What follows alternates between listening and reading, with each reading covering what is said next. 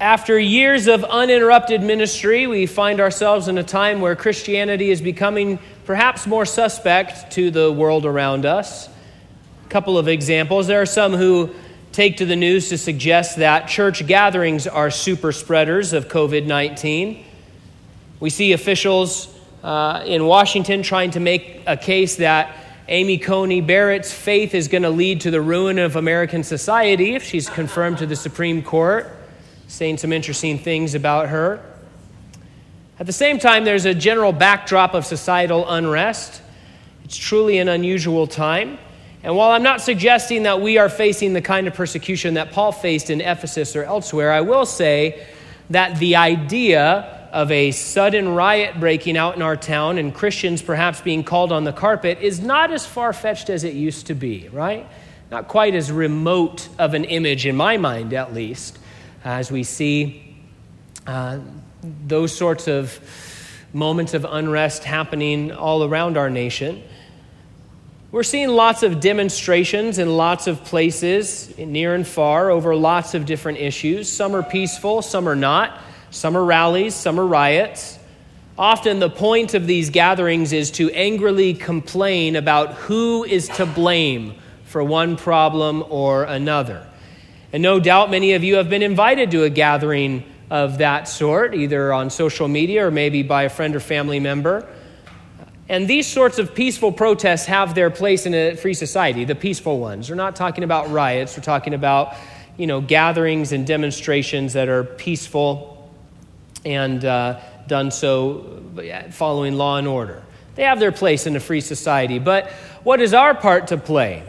Or what might we expect and how might we respond in a time like this? Well, God's Word gives us guidance and an example here in Acts chapter 19. And even if this passage isn't going to end up being a direct preparation for us as Christians in Hanford, we can still be built up by being reminded of what Christianity is. And we can be built up and fortified against the kinds of attacks the, enemies, uh, the enemy might use in our city or in our nation against God's people. And we can be reminded of just how helpful and essential the church really is. We begin in verse 21 of chapter 19. We see after these events, Paul resolved by the Spirit to pass through Macedonia and Achaia and go to Jerusalem. After I've been there, he said, it's necessary for me to see Rome as well. We saw last time that a wonderful revival was taking place in the city of Ephesus. Lots of people were getting saved and having their lives transformed, lots of miracles happening. It was a special time. We're about 25 years past Pentecost at this point, and Paul has spent the last two or three years in the city of Ephesus being used by God in all sorts of neat ways. But now he's decided to move on. Or rather, I should say that he and the Lord decided it together. Certainly, it was his desire to go back to some of the places he had been before and minister to the churches and the believers there. But it wasn't just his plan. The Holy Spirit compelled him to go. The next, in the next chapter, he's going to say that he was bound to do it. Uh, it was his duty. It was uh, put on his heart, uh, not by his own desires alone, but by God the Holy Spirit. One thing it shows us is that the Apostle Paul consistently had plans for future ministry, while also not neglecting present opportunities right in front of him. Paul was great about being in the moment and seeing what was right in front of him, the needs, the open doors. Remember that scene when he's in the city of Athens by himself? He's kind of looking around and, and, he, and he realizes a great spiritual need in that city and then a great opportunity for him to preach about Jesus Christ. But he also kept making future plans for more service to the Lord things that he put on the list of places he wanted to go, uh, not necessarily just for his own pleasure or his own desire, but places he wanted to go so that he could preach and he could minister and he could do a work for the king. If we follow his thinking during this time in his life, piecing together what's written here and what he wrote elsewhere, his plan was to go to Greece, then to Jerusalem, ultimately on to Rome, and then even as far as Spain. That was his plan, his desire, uh, sort of his connect the dots that he was working off of. He had a passion for ministry and the preaching of the gospel. And while we might say he was motivated by a, a, personal drive or a personal desire to go out and around the world to minister, we also see that he was disciplined enough to be directed by God the Holy Spirit. He didn't just follow his own internal motivation, right? The great message of every Disney and Pixar movie follow your feelings, right? Yeah, do what your heart tells you. Now, Paul's heart would spur him on to a lot of good things in his ministry, but we see that he was spiritually um, humble and mature and disciplined enough to say, okay, I have this motivation. I want to get to Spain. I want to go here. I want to go there. I have this plan. But he was disciplined enough to say, I'll let the Lord decide. And we saw that in previous passages the, before the first time he went to Greece, right? He said, I'm going to go to Asia. The Lord said, No, I would like you to not do that. And he was disciplined enough to say, Okay, I will be directed by God. I'll set my motivation aside for a moment uh, and, and then say, okay, well, I, I want to minister somewhere. How about over here? And then the Lord said, no, I forbid you to go over there. Until ultimately he said, okay, Lord, where am I going? And he says, go to Macedonia. There you get the Macedonian call. Come over here and help us. Right? And so this mentality kept Paul from becoming the kind of person that never did anything until that big ministry opportunity came along. One day I'm going to do something for the Lord. One day I'm going to preach the gospel. I'm just waiting for my spiritual ship to come in. He wasn't like that, but he also kept him from doing his own thing all the time and calling it missions or calling it, you know, I'm serving God. And that's sometimes a tendency that Christians um, can slip into of they get an idea, it seems good, it looks good, it maybe even is good, but it really wasn't God's idea. But they label it God's idea and then they kind of just go barging around and I'm doing this for God and I'm doing that for God and I'm building this and I'm establishing that. And uh, maybe the Lord never actually asked you or never directed you to do that. And so Paul's mentality here helps keep him in balance, and that's a good thing. Now, if you were to look at a map, and you, most of you in, in your analog Bibles have a map of Paul's uh, missionary journey here, you'll see that if you want to end up in Jerusalem, like he said he wants to, uh, ultimately Rome, but he says, hey, I want to go to Jerusalem. That's my sort of target destination right now. Then going to Macedonia is the wrong way, going in the opposite direction. Why take the long way around? Well, trouble was brewing in the church at Corinth, and Paul felt a duty to get involved. And he also wanted to gather an offering from the Gentile churches in the region to be brought to believers in need in Jerusalem. So it wasn't just that Paul was wanting to do something new and exciting. It's not that Paul got itchy, uh, you know, as he was, I've been in Ephesus too long and got some kind of wanderlust and I just want to get out and, and go somewhere. That's not, that's not the deal. Uh, that can happen to Christians too sometimes. Like, let's just do something new and let's just do something exciting. Let's just do something really fun. There's an excitement to do something new. And often God does call us as individuals or families or a church to do new things. But you know, it's always easier to pick the job of planting some fun new thing than it is to do the weed pulling, right? If you were going to pick the job between, hey, plant this new little apple tree, this is going to be so fun, or go out and pull weeds for an hour and a half, I mean, right? Uh, it's probably, you know, most of us probably aren't going to pull, pick the weed pulling job. But in the wide scope of ministry, sometimes God asks his people, you and I, to do a bunch of weed pulling. So Paul Paul's going to have to go back to Corinth and kind of deal with some real problems that were going on there. And he was going back through and he was going to, you know, collect, you know, an offering that he was ultimately going to bring into Jerusalem. Now, had Paul just said, uh, who cares about all that? I just want to go to a new cool city and plant a new cool church there. Okay, but what about these other things? I mean, there's still a duty, right, as, as Christian minister, ministers and brothers and sisters that we have to one another to not just, oh, turn them a blind eye to whatever's going on in Corinth. You know, those people can figure out how to send the money themselves. So Paul was willing to do uh, this ministry that was perhaps less glamorous than some of the other things he was asked to do. Verse 22 After sending to Macedonia two of those who assisted him, Timothy and Erastus, he himself stayed in Asia for a while. A selflessness in this act. These guys helped Paul, whose life was difficult and fraught with peril and hardship. Uh, but for the sake of the family in Corinth, he sent them out. Now, Timothy had a pastor's heart and a pastor's calling, and Corinth needed a compassionate pastor at the time. Erastus, we will learn in Romans 16, had been the city treasurer there in Corinth, and so he was a good candidate to send to prepare uh, the gathering of funds for relief in Judah, trustworthy guy who knew how to work numbers and those sorts of things. Now, listen, while your resume, your earthly resume, while your earthly resume doesn't determine or limit what kind of thing you can do for God, you can use your abilities and position for the furtherance of the gospel. Of course, we love to say around here and in the Calvary Chapel tradition that, you know, God uses the base things of the world, He uses the foolish things of the world. Look what God can do through a common person with, you know, you don't have to have a bunch of PhDs in order to tell people about Jesus. You don't have to, you know, go jump through all of these earthly hoops. At the same time, you know, each and every person in here has uh, a different skill set, different abilities, different things that would fall, for example, on an earthly resume. Different spheres of influence, we might call it, or different places that God has placed you where you interact with certain kinds of people in certain kinds of professions. And so, while your earthly abilities and position don't limit what God can do with you, you can still use those things for the furtherance of the gospel, and we should. Dorcas could sew, so she sewed for Jesus Christ, right? Um, uh, Joseph of Arimathea had money and influence. He used those things to honor Jesus Christ. If you have a mind for administration, offer it to the Lord, see what He might do with it. If you're in a position of leadership in some company or some municipality or whatever, use it to glorify the name of Jesus Christ. Uh, we don't want to shy away and say, well, you know, I don't want to assume that you know, God wants me to use my head for numbers for ministry, so I'll avoid doing that. Hey, maybe God doesn't want to use your head for numbers for ministry in your local church, but maybe He does. And so be led by the Spirit and realize that everything in your life is an offering unto the Lord.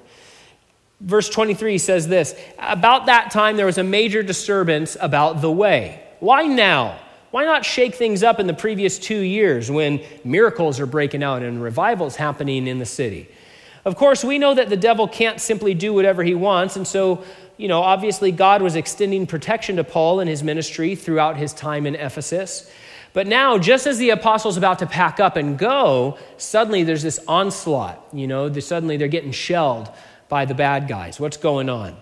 It reminded me of a moment in the very classic movie Star Trek The Wrath of Khan if you're a Star Wars fan, I'm sorry. We're Trekkies over here. I am at least. But in Star Trek II, The Wrath of Khan, Khan, the villain, is chasing our heroes, right? They're trying to get away, and they're about to escape into the nebula. Ooh, it's purple, right? So they're about to escape into the nebula, and one of Khan's lieutenants turns to him and says, If they go in there, we'll lose them. And so Khan says, Explain it to them. And that means open fire. So they just open fire on the enterprise and the battle ensues, right? So Paul's launching out again, and I'm sure in his strategizing, the devil would rather have Paul stuck in one place than on the move. That's my guess. I don't, you know, obviously we don't know everything that's going on in the spiritual warfare, uh, you know, plane in this passage, but if, if I'm the devil and I see that Paul's getting ready to pack up and hit the road again, I think I'd like him to just stay right here. Yeah, he's doing damage in Ephesus, but you know, let's keep him here. Maybe that's part of it, maybe not. Now, here, Christianity is referred to as the way. We don't use that phrase much anymore. Maybe we should. It reminds us that we are headed somewhere. We are leaving this world behind one day, and we're supposed to bring people along with us. We're reminded that this way is a very different way than the unbelieving world is taking. Different destination, different pace, different scenery and purpose we are reminded that it is the way, not the stance. I think that's an important thing to think of.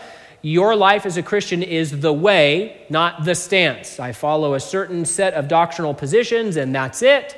And I just let everybody else know that they're wrong about their positions, and now I'm done. That is the extent of my Christianity. That's not what it is. By definition, the way is an image of progress and development and growth. It requires participation and endurance and trust as we walk along after the leading of our Lord, often without much visibility. Here in Hanford, we're uh, especially when we're not in the middle of the drought. But man, that fog rolls in, and we all learn as we're driving to navigate the fog, right? I don't have a lot of visibility, but I'm still going to get where I'm going if I follow some good rules, like stop driving so fast in the fog, right?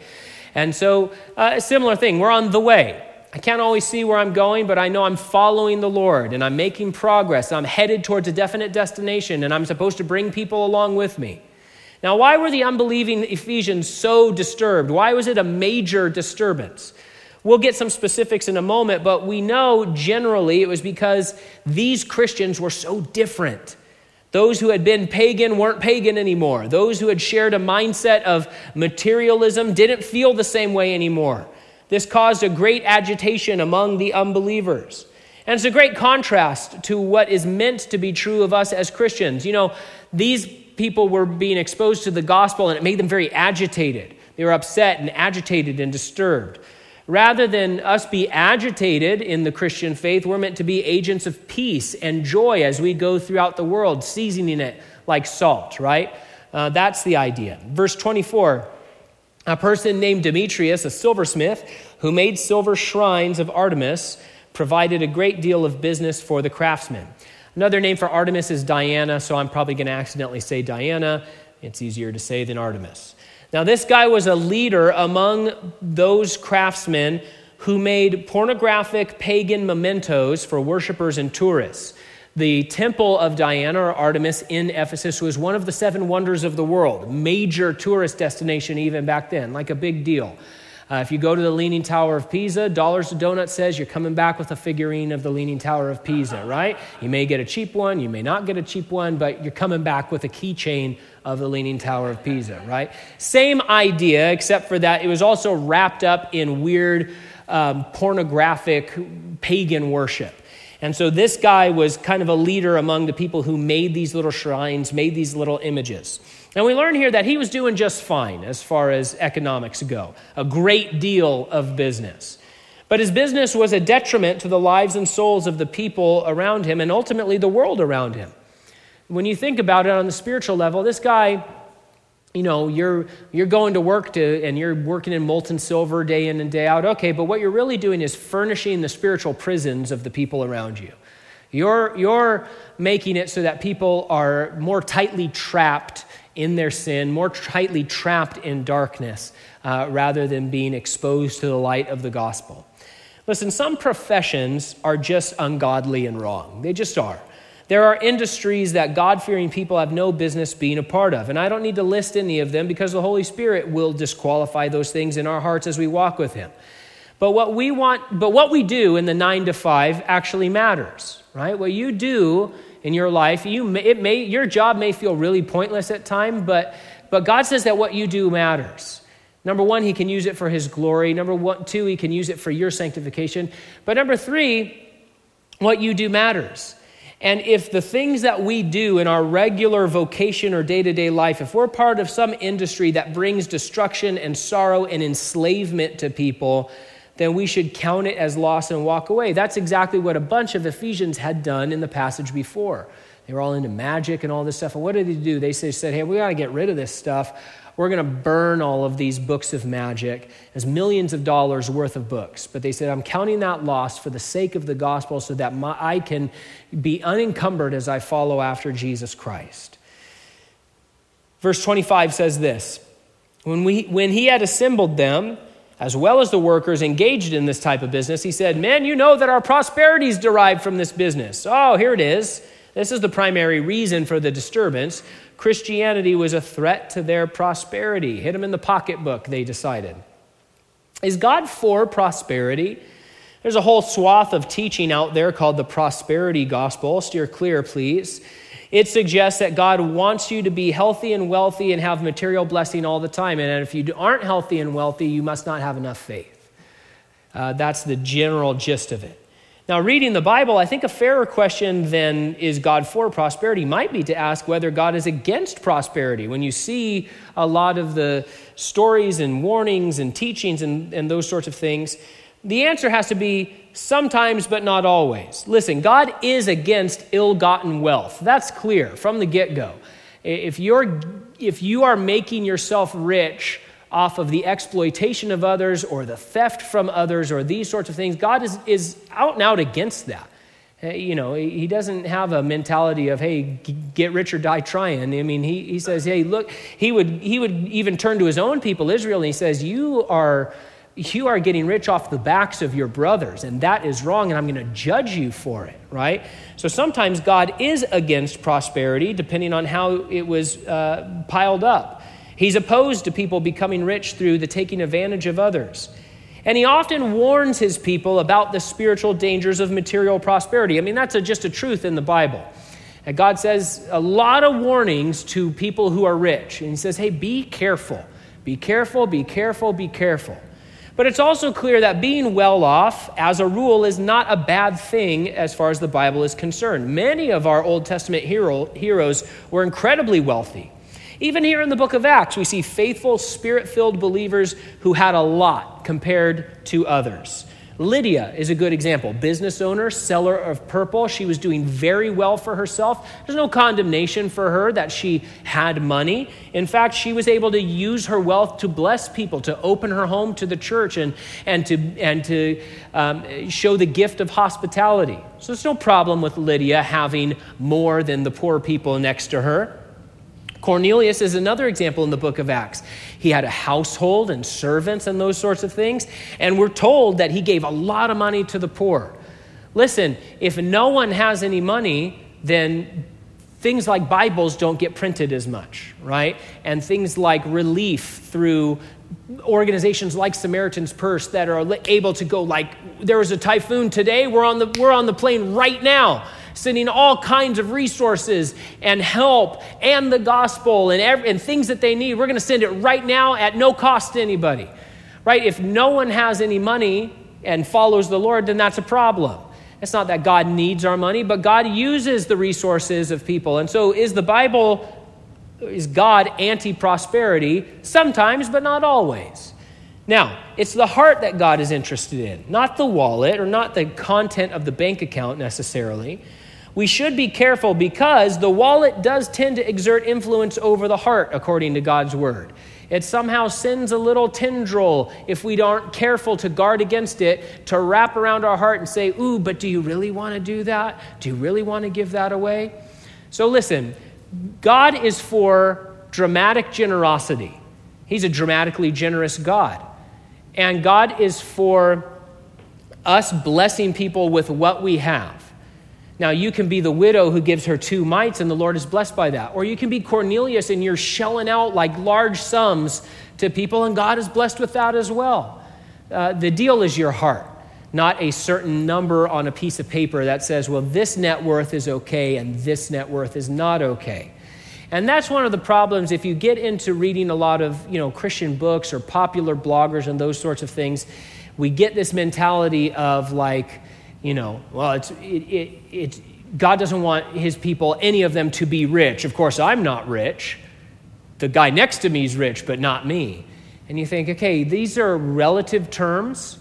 Most of us, you realize that most of us live better than King Solomon lived because we have a toilet in the house, right? we have a refrigerator. We have a car. Like, we have these things that are very basic to human existence today but we live on a comfort level better than the kings of, of the East, the kings of old, right? But would we say that we're the wealthiest people out there? Well, no, we wouldn't say that either. So obviously, there's not some magic number. Instead, the Lord says, Hey, where's your heart? Are you the widow, or are you Lydia, or are you Dorcas, or are you Cornelius? All of those people could glorify God with what they had. So that's the deal. And we just want to be led by the Spirit. It's the heart God cares about.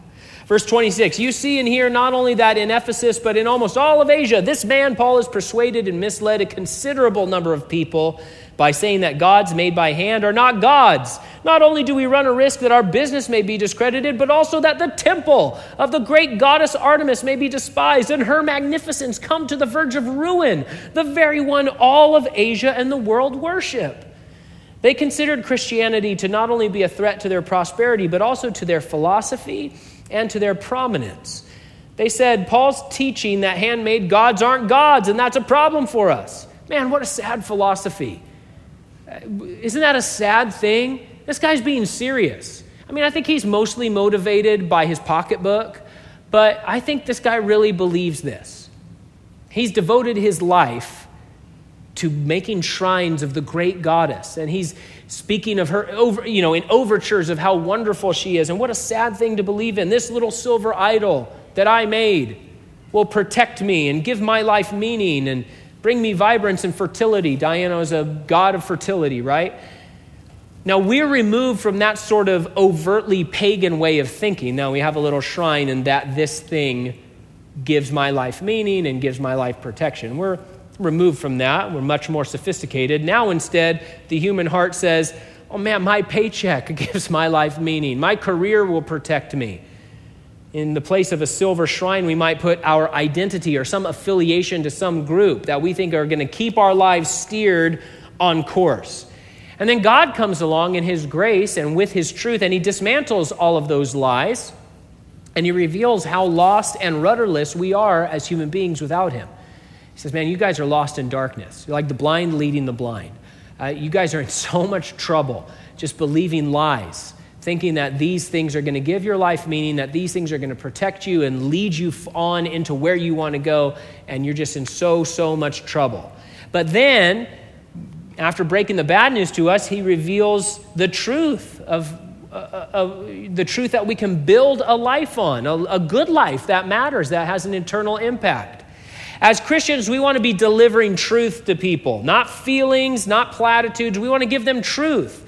We can argue against the philosophies of this world, and we should. And the end goal should be that we then give them the truth of life. Here's really what human life is about. Here's really the meaning of life and what's going on in this world. Here's really why you are feeling this way or that way. And, here, and I know it because God has revealed it in His Word. The Ephesians were bothered that Christianity also might destroy the prominence of their proudly pagan city. They can't even hear the absurdity of their beliefs. Hearing them talk, you'd think that Artemis was some sort of ancient Tinkerbell who could only survive if enough people clap for her all the time, right? Puny God, right? And to quote uh, the Professor Hulk, right? I mean, this pulls back a curtain for us, though, on the mindset of the unbeliever. Listen, don't expect people out in the world to hold rational beliefs. Why should they? They shouldn't. The, the book of Romans explains how, yeah, when, when you're trapped in sin, you're given over to a debased mind. We look at this and we think that's crazy that someone would believe that about a little silver shrine, but human beings will believe anything. That's why God has to come and give us a new mind and says, Man, I put the mind of Christ in you. Got rid of that old, that old worn out thing. And so don't expect people to have rational beliefs if they don't know the Lord. This is really important in a volatile time that we find ourselves in. People believe crazy things. And there are things that seem to make sense to them because they're trapped in sin. There's no use beating a person like that upside the head. It's the heart we need to focus on. The truth will set them free, Jesus said. So we want to base our ministry and our compassion towards them, our behavior towards them, on the unchanging truth of Scripture because that's what's going to set them free as they uh, repent and turn to God. What's a real world application of this idea? Let me just say this. In this passage, there's no Christian petition to close the temple of Artemis. There's no Christian demonstration to do so. Now, I'm guessing there was a lot of prayer for that to happen. But the Christians here believe that if a person's life was transformed, they wouldn't keep being pagan, and that's true. So listen, I've signed petitions. I've even signed petitions recently. I'm not against that or dogging on that. But in, in our minds, the ultimate answer for what's wrong in our society, whether it's local, national, or international, is that people need to be set free from sin and given a new life in Christ. That's the deal. We can prove it from the Bible, and we can prove it from history. That's the answer. What, what does America need, California need, Hanford need, the world need? It needs people to give their lives to Jesus Christ and allow Him to transform them. Here, we can prove it. The revival in Wales, 1904 1905. You can look at historic revivals like that and see what happens. How not only people are transformed by the gospel, but then the places they live in are also transformed by the gospel. During that one year or so of revival, about 150,000 people maybe were saved out of a population of 2.4 million. So statistically speaking, not it's not like everyone in Wales got saved. 150,000 out of 2.4 million, about 6%, right? But even that relatively small percentage was enough that here, quote, the crime rate dropped often to nothing in some places. The police forces reported they had little more to do than supervise the coming and going of people to chapel prayer meetings. Magistrates turned up at courts to discover they had no cases to try. The mines underground echoed with the sounds of prayer and hymns instead of nasty jokes. They say that not only did the miners put in a better day's work, but also that the pit ponies were so used to being cursed at, they couldn't understand orders being given to them in kind, clean words, and yet the output increased in their work. That's the kind of stuff that happened in little old Wales, right? That's the kind of salty effect that the church is meant to have in Hanford and the wider world. As people's lives are transformed, then the places they find themselves in are also transformed. Verse 28 When they heard this, they were filled with rage and began to cry out, Great is Artemis of the Ephesians. So the city was filled with confusion, and they rushed all together into the amphitheater, dragging along Gaius and Aristarchus, Macedonians who were Paul's traveling companions. This mob was marked by rage. We want to be a group marked by joy. Listen, it's easy to be angry. It's God's intent that we be full of grace. Think of people God used historically in great revivals. I'll give two examples. Evan Roberts was one of those used in a major way in Wales. Someone remarked that the most striking feature of the revival is the joyousness and radiant happiness of the evangelist Evan Roberts. He said the very essence of his campaign was mirth. Think of Pastor Chuck Smith, those of you who know the history of Calvary Chapel, used by God in a wonderful way during the Jesus movement of the 1960s, a man of grace and joy. Now think of the movement shaking our nation today that you see pouring out on the news night after night. They're marked by rage and anger and destruction and violence. That's not from the Lord, and we don't want to be a part of that. This angry mob went and found two of Paul's friends, dragged them out into this riot, I'm guessing it was a surprise to them that day, but then again, this is what you sign up for when you become a believer. You're not only joining the ranks of heaven, you're enlisting in a war where you're promised trouble, hatred, attack from the enemies of God. We know that Aristarchus would even later become a prisoner for Christ along with Paul. And listen, we've signed up for the same thing.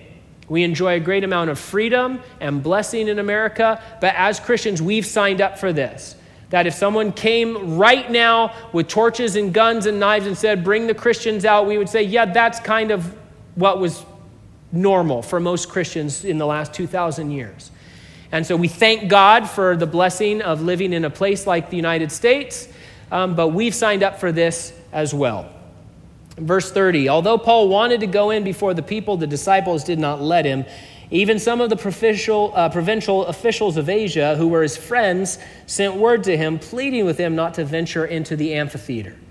Paul's often pictured alone in a cell or adrift in the sea, so it's a nice reminder that he really had friends who really loved him, and they knew he wouldn't hold back. He would go and put himself in danger for the sake of his friends and for the gospel, yet in this situation, that wouldn't have been wise. Matthew Henry once wrote this We may be called upon to lay down our lives, but not to throw away our lives. And that's an important thing to keep in mind. In this situation, it was helpful for Paul to have wise people around him to counsel him to not go in. And we see he took it as from the Lord.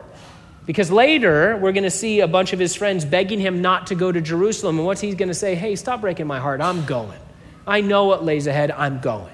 Right? And so in that case, he said, you guys are speaking out of your heart. In this case, it seems that he realized, okay, you guys are speaking from the Lord. Don't be a yes man to your Christian friends. Sometimes our friends have ideas or start making plans that we can look and see that's going to shipwreck your life, or I think it might shipwreck your life. Be brave enough to restrain them, or at least plead with them not to set sail and crash on the rocks. That's a hard thing to do, but sometimes we need to do it. Verse 32 Some were shouting one thing and some another because the assembly was in confusion. Most of them did not know why they had come together. Some Jews in the crowd gave instruction to Alexander after they pushed him to the front. Motioning with his hand, Alexander wanted to make his defense to the people. When they recognized he was a Jew, they all shouted in unison for about two hours Great is Artemis of the Ephesians. So everything's boiled over now, right? For some reason, the Jewish community decided to try to get out in front of the story, probably because no matter who's being persecuted in history, if it's not the Jewish people, they're usually second on the list. And so Alexander goes out there to try to separate out the Jewish people, the Jewish community from these Christians but we're way past discussion or debate by this point. It's all fury and frenzy. And in Alexander's failure, we see why it wasn't a good situation for Paul to interject himself in. No one's listening, no one even knows why, why they're there. Verse 35 When the city clerk had calmed the crowd down, he said, People of Ephesus, what person is there who doesn't know that the city of, of, of, the Ephesians is the temple guardian of the great Artemis and the image that fell from heaven? Therefore, since these things are undeniable, you must keep calm and not do anything rash, for you have, uh, for you have brought these men here who are not temple robbers or blasphemers of our goddess. So if Demetrius and the craftsmen who are with him have a case against anyone, the courts are in session. There are proconsuls. Let them bring charges against one another. But if you seek anything further, it must be decided in a legal assembly. In fact, we run the risk of being charged with rioting for what happened today, since there's no justification that we can give as a reason for this disturbance. And after saying this, he dismissed the assembly. So, this guy, this clerk, is probably the top dog when it comes to city officials. He's doing the best he can, but you can tell his focus is just all on their liberty. That's what he's worried about. He didn't want Ephesus to lose its status as a free city in the Roman Empire. Worse, a, a, riot like this could lead to military intervention and capital punishment for all the rioters. So the city clerk wants to keep his power and keep his liberty and keep his autonomy. He didn't really care that innocent men might die or anything like that. Uh, he cared about keeping the status quo. Hey, let's all calm down and get back to living how we were so that no one's going to bother us and we can just do our own thing. As Christians, we don't want to just maintain the status quo in our communities because righteousness exalts a nation, and we are to pursue justice and live quiet and peaceful lives marked by godliness and dignity that our communities might be transformed. Luckily, this riot diffused without more violence. Everybody went home. But would have been a scary reality for the Christians in the city, wondering, well, okay, is this going to happen again tomorrow? And at just that moment, Paul's like, well, I'm headed out. and so, verse 1 of chapter 20 after the uproar was over, Paul sent for the disciples, encouraged them, and after saying farewell, departed to go to Macedonia. They would have to live in this time of instability, but they didn't need to be shaken. Paul encouraged them that there was no need to fear the mob. The mob may come, suffering might increase, but God was still surrounding them with his love and faithfulness. And the Christian imperative to walk with God in a way that changes lives still continued despite unrest, despite suspicion. Because even though Christianity may be a threat to paganism, a threat to ill gotten prosperity, a threat to human pride, it is a force for peace and good in every city, Ephesus or Hanford, in every climate, peaceful or not so peaceful. The nations may rage, but the Lord God is with us and will empower us to be his body, working his good work wherever we find ourselves until we move on to our final destination, the New Jerusalem.